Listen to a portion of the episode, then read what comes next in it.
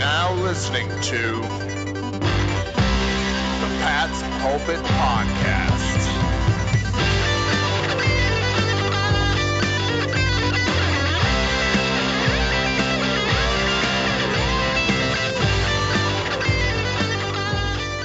All right.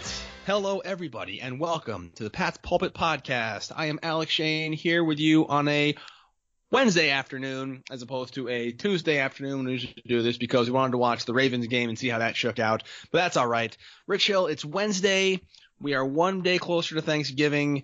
Football is happening all around us. Love this time of year. Oh, absolutely. Absolutely. Patriots are sitting at a terrible, awful, no good, very bad 10 and 1 coming off of a victory over the Dallas Cowboys who lead the NFC East. The sky is completely gone, but turkey is here. Alec, I'm doing pretty well. How are you feeling this week? I'm doing great, my man. Again, I love Thanksgiving. It's my favorite day of the year, my favorite holiday, hands down. I feel like this week, at least in my personal life or professional life, not a lot gets done uh, in the office by people who are kind of checking out early taking some time off. So this is kind of a week to wind down a little bit, tie off some loose ends, and get ready to relax for a couple of days. There's that really brutal stretch between like Labor Day and Thanksgiving where there's just no holidays and no long weekends and no days off, and the sky falls down at like three o'clock. It's dark and it's just a kind of a rough transition from the summertime. But now we're into the holidays and um, I'm ready to get into it and enjoy it and come to that magical time when games actually start to matter for the Patriots, as opposed to kind of waiting for the postseason to arrive. Oh, absolutely. And so we just finished, uh, you know, this latest week, week 12 of the NFL season. And this is where the playoff implications start mattering. Uh, we'll have more of the breakdown of the playoff scenario on the Thursday podcast. But at this point in time, Patriots are potentially one week away from clinching a playoff spot. And that's not really thanks to too much of what happened this week because you look at the schedule, not too much went in the Patriots' favor, Alec. Uh, the Buffalo Bills beat the Denver Broncos, so the Bills are keeping pace. Uh, they have, you know, the third best record in the AFC. The Texans beat the Colts on Thursday night. The Steelers beat the Bengals. The, uh, you know, the Baltimore Ravens absolutely annihilated the Los Angeles Rams. The Titans beat the Jaguars. You have a lot of teams that are still in the hunt, Alec. What were your thoughts on this week? The big thought I have to take away from this week was, uh, holy crap, did the Niners beat the snot out of the Packers? Did not see that coming. But more relative to the AFC and the Patriots, this Baltimore Ravens team, Rich, I don't want to be a prisoner of the moment and go a little overboard on what I've seen out of them. But they just look, I watched a lot of that game, so I was very curious as to what Lamar Jackson could do on the West Coast against a quote unquote good defense in, in LA. They look unstoppable right now. And I feel like whoever is hosting the AFC Championship game, I think at this point, either the Patriots or the Ravens, depending on what goes on, uh, is probably going to the Super Bowl. Oh, absolutely. It's going to be so hard to beat this Ravens team no matter where you play because they are so freaking good. Mark Ingram has been revitalized as the lead back with the Ravens when he's no longer sharing snaps with someone else. He has been absolutely fantastic. I mean, I know he's splitting snaps with Gus Edwards, but like, he is the guy in that backfield. He's he's not being replaced by anyone. And you have Lamar Jackson, who is a legitimate MVP candidate. I mean, you have, in my mind, a three quarterback race for MVP. You have Lamar Jackson, who I would have in the, as the leader right now. You would have Russell Wilson, and then you also have uh, Patrick Mahomes in mind. Dak Prescott I have in the fourth spot just because he's doing well statistically, but the team just isn't doing as well from a team record standpoint, and that matters a lot to voters. Um, but the ultimate thing about this Ravens team, Alec, we were just talking about this before the podcast, is how preposterously good they are at scoring points. And so I, I was just looking at how they've been scoring per drive. They are scoring 3.19 points per drive on offense. They are averaging greater than a field goal every single time the offense gets the ball. And just for historical context, last year's uh, Kansas City Chiefs offense is the second most efficient offense that we've tracked. And they averaged 3.12 points per drive. So this version of the Ravens offense is more efficient than that Chiefs offense that had Patrick Mahomes winning MVP. And the all-time most efficient offense that we've seen is are the 2007 Patriots who also averaged 3.19 points per drive. So this Ravens offense is just as efficient as scoring points as the 2007 Patriots. You gotta give respect where it is deserved, and this Baltimore Ravens offense is from another planet. It'll be harder to sustain it in the winter, but at this point in time, this is one of the all-time great offenses. No, it is. And again, tip the cap where you got to tip the cap. It's just funny how we, you and me both, Rich, anybody who covers football in any capacity does this when we, when we see how, oh man, have you ever seen anything like insert Lamar Jackson, Patrick Mahomes, the Sean McVay run offense, the Atlanta Falcons, Cam Newton, Michael Vick. Every year there's, have you ever seen anything like blank? It's revolutionizing the game. Meanwhile, who goes to the Super Bowl every year? It's the Patriots, Rich, and they did themselves a good favor this past Sunday against the Dallas Cowboys. Now it's hit at 10 and 1, their 17th straight 10 win season, NFL record, beating the 49ers, which is unreal. Very sloppy, very wet game. Offense didn't look great. Nobody was healthy. Defense looked good, made enough plays to keep the offense honest. Overall, knee jerk reaction to this game, Rich. Was it a great performance overall from the defense, or is the weather a big factor here? Weather was absolutely a big factor. You could see that early on when Dak Prescott was forced to put a glove on his hand because he just couldn't get a grip on the ball. But honestly, I mean, you got to give credit where it's due. It's a sloppy condition out there, and the Patriots did a solid job making sure that the Cowboys couldn't run the ball because this was the ideal conditions for the Dallas Cowboys to use their big money running back Ezekiel Elliott behind their incredibly elite offensive line, and the Patriots didn't let them get away with it. They they held them to three field goals. Stephon Gilmore did not allow a reception for the second straight game.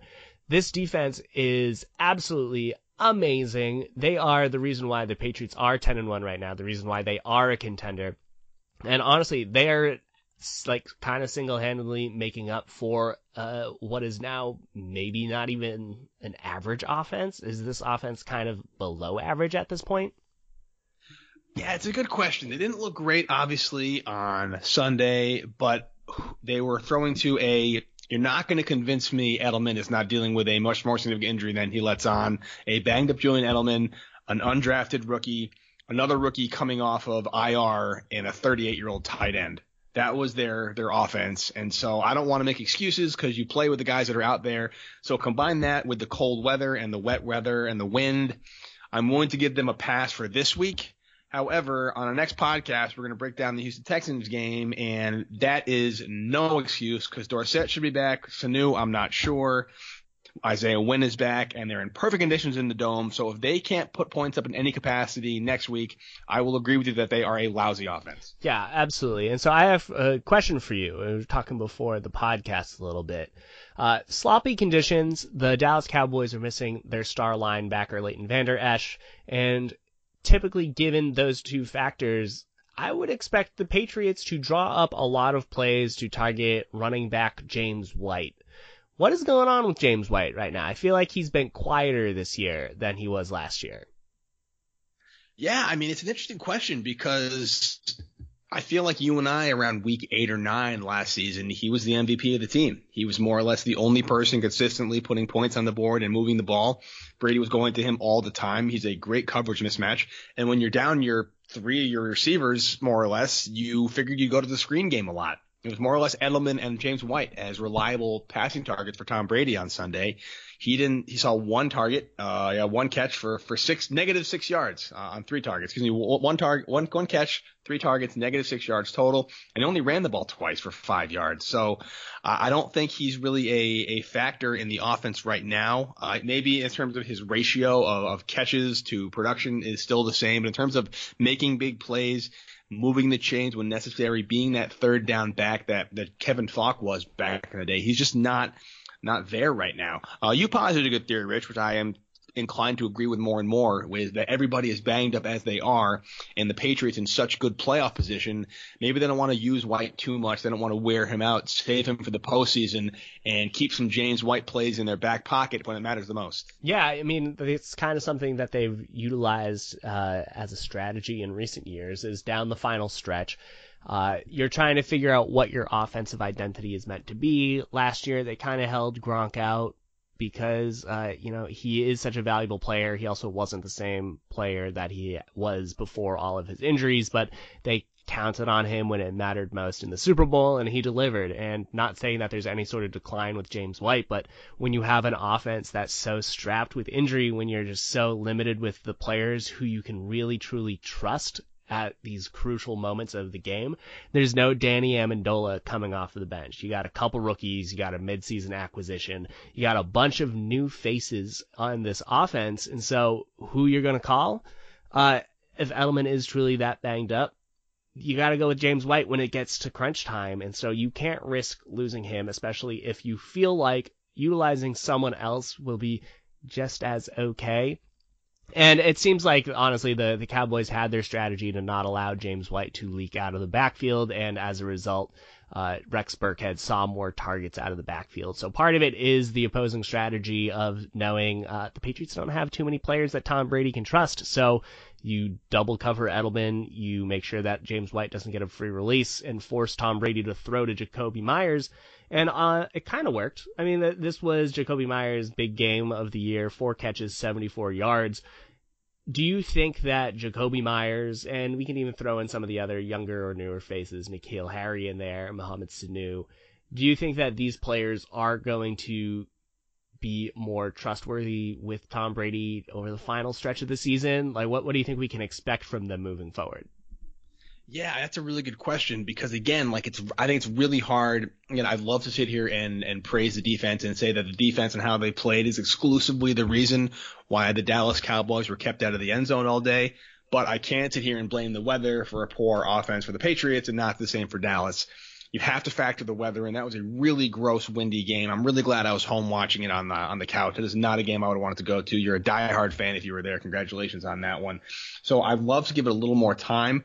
In terms of what the weapons you mentioned did with the reps they were given, I think uh, Meyers had a great game. There are a couple of balls he probably could have caught that he didn't. Uh, N'Keal Harry, I think, had of his four targets, he caught one that was a touchdown. I think there were two of the two, probably three of the four he probably could have caught. One was a little, little off. Um, he had a pretty bad drop on the sideline. He was doing kind of the, the toes in and it kind of bounced off his chest and out.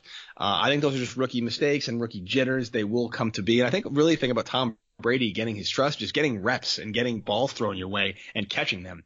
Uh, Meyers definitely helped his cause. Harry, I don't know, uh, jury's still out on him to be honest with you, but I liked what I saw. That was a beautiful back shoulder catch. That was a red zone type type play the Patriots haven't really seen all season. So I'm hoping they can take these this game and build off it. And then when Sanu does come back and Dorsett does come back, that'll draw some pressure away on the better receivers. And maybe if it's a scenario where Edelman is double covered and Sanu can't get separation, Brady will be comfortable going to a Meyers or a Harry and they're seeing single coverage from other defenses. Yeah, absolutely. I mean, it was, it's all about confidence building at this point in time. And from what we saw with Harry is that, I mean, he's clearly still shaking the rust off, but as you said, he presented a type of receiver that the Patriots simply haven't had in the red zone both this year. I mean, Josh Gordon was that for a little bit, but, uh, Harry is a, a, unique receiver for this Patriots roster. And so that's nice for them to have that hopefully he'll continue to develop. And honestly, I think that we've seen uh, Tom Brady taking a greater interest in the production of these rookies in recent weeks as their role was expected to expand uh, greater than what he was doing at the beginning of the year. You know, the, the Patriots continued to acquire players because they didn't want to have to rely on their pair of rookies. And so that's why they acquired Sanu. They signed Antonio Brown. They wanted to have a bunch of veterans that understand professional offenses, and it just didn't happen. And so as a result, Brady's been putting in more time with them. It's been paying off, and hopefully down the stretch into the postseason, they can emerge the same way that Malcolm Mitchell did during that 2016 season, because uh, Brady needs his targets, and at this point in the year, there's not going to be too many other players walking through that door. Um, one last part on that offense, uh, talking about walking through the door. Isaiah Wynn, he returned to the field at left tackle. Uh, what was your thoughts around his first game back? So I haven't gone back and watched any of the, the detailed game tape, and it's always hard to single out an offensive lineman watching a game live because your focus is on the ball and where the ball's going, and they never zoom in on the offensive lineman. But I think, given the conditions, given the fact that Wynn drew Robert Quinn as a one-on-one matchup right out of the gate, I think he had a fantastic game. I think Brady had more time in the pocket than he's had all season. Uh, he was in on one of uh, Sony Michel's best runs of the day. He chipped, I think it was Sean Lee that broke up the seam. He broke off his double team block and chipped enough to get uh, Michel out to the outside to pick up the first down to more or less ice the game when they're trying to kill the clock late in the in the fourth quarter. He had a couple of ISO blocks that he didn't give up the pressure. He gave up the strip sack, so it wasn't perfect. But in terms of an upgrade from Marshall Newhouse, it was leaps and bounds above. Uh, I want to see consistency. I want to see that continue to happen, and I'm very excited for his potential. But I think overall, it's a good performance. Yeah, absolutely, I agree. And it felt like the rest of the offensive line settled down. Where I wouldn't say that Isaiah Wynn. I mean, clearly he didn't have a perfect day out there. He gave up a sack, a bunch of quarterback hits, some hurries, but ultimately, uh, it allowed Joe Thuney to do his own thing. And that allowed Ted Karras to do a little bit better. And this rushing attack seemed to be more consistent than it had been at any other point this year. And it, they did it against, as like as you were noting, like a great defensive line of the Cowboys. They have a really good defensive mind leading it. Rod Marinelli. They have two good pass rushers, Robert Quinn, Demarcus Lawrence. They have a, uh, you know, Michael Bennett is there now. Maliek Collins is a really good defensive tackle. So is uh, Covington. So they have a lot of talent in their defensive front.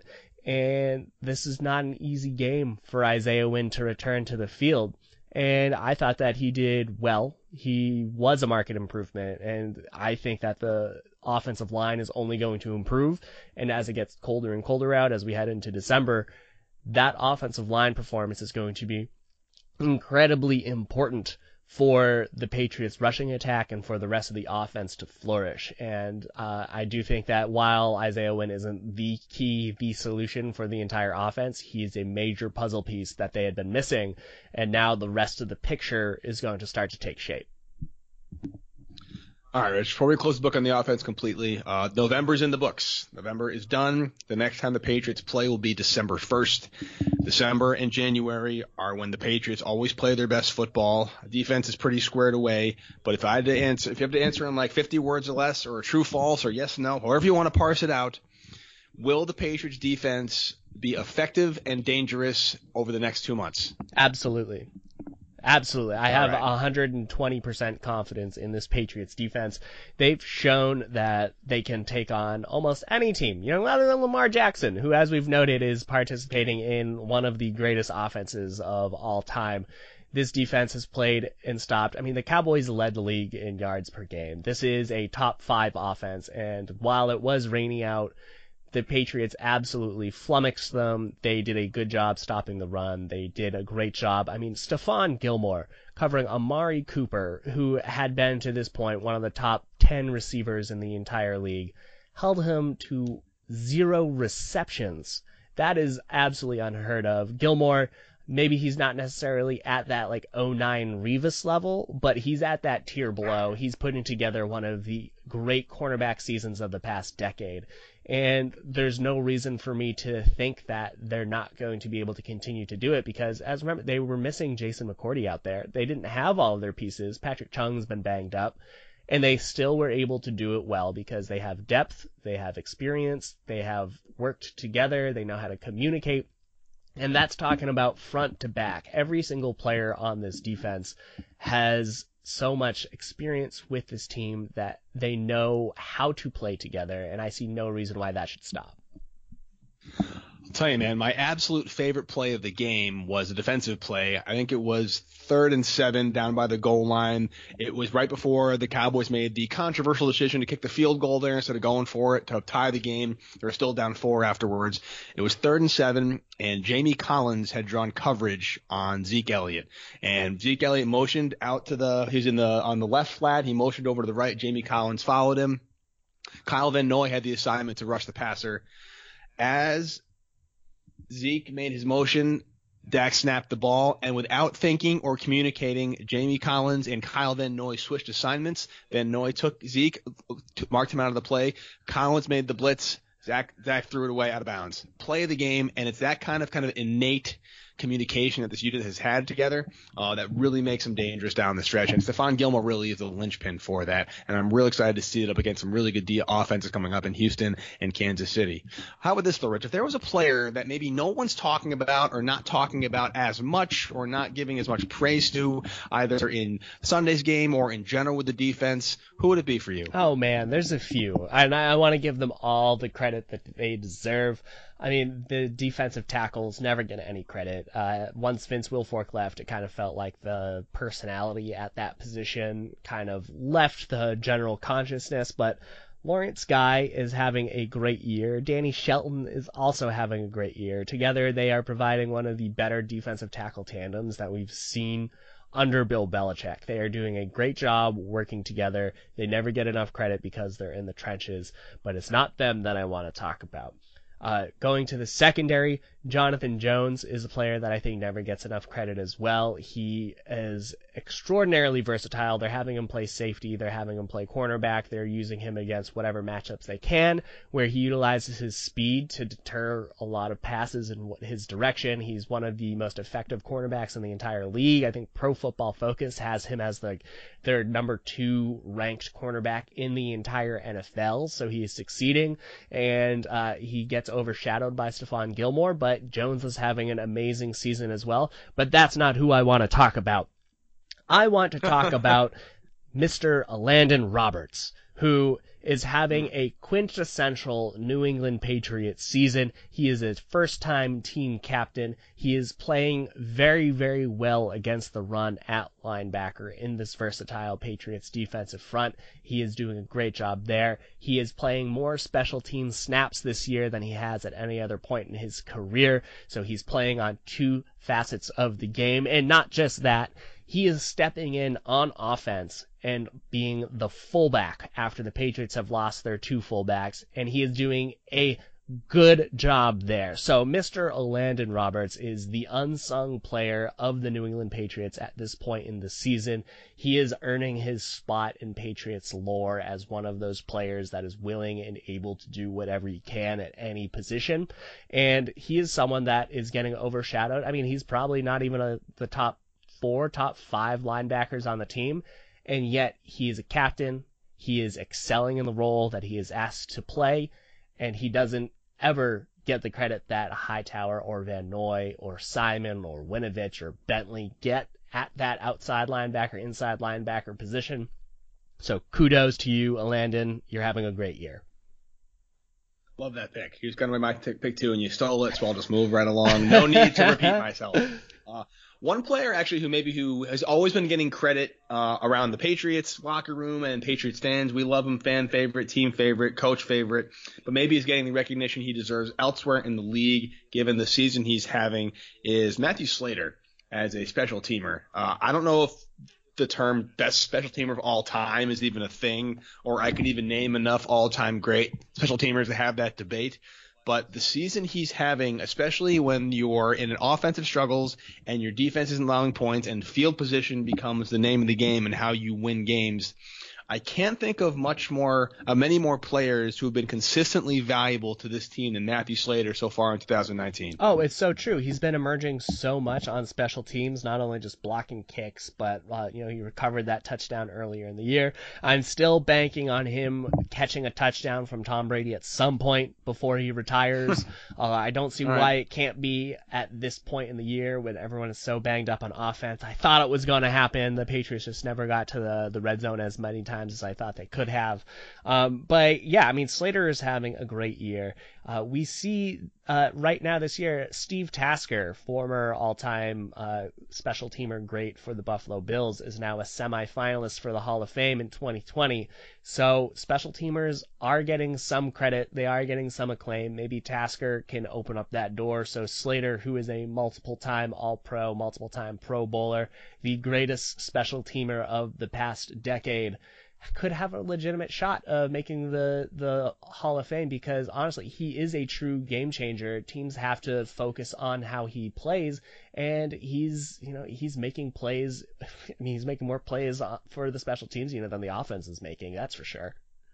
No, no, it's true. Uh, last question I'll ask you, Rich. Well, we're kind of talking about more esoteric things as we close out this uh, this Wednesday podcast.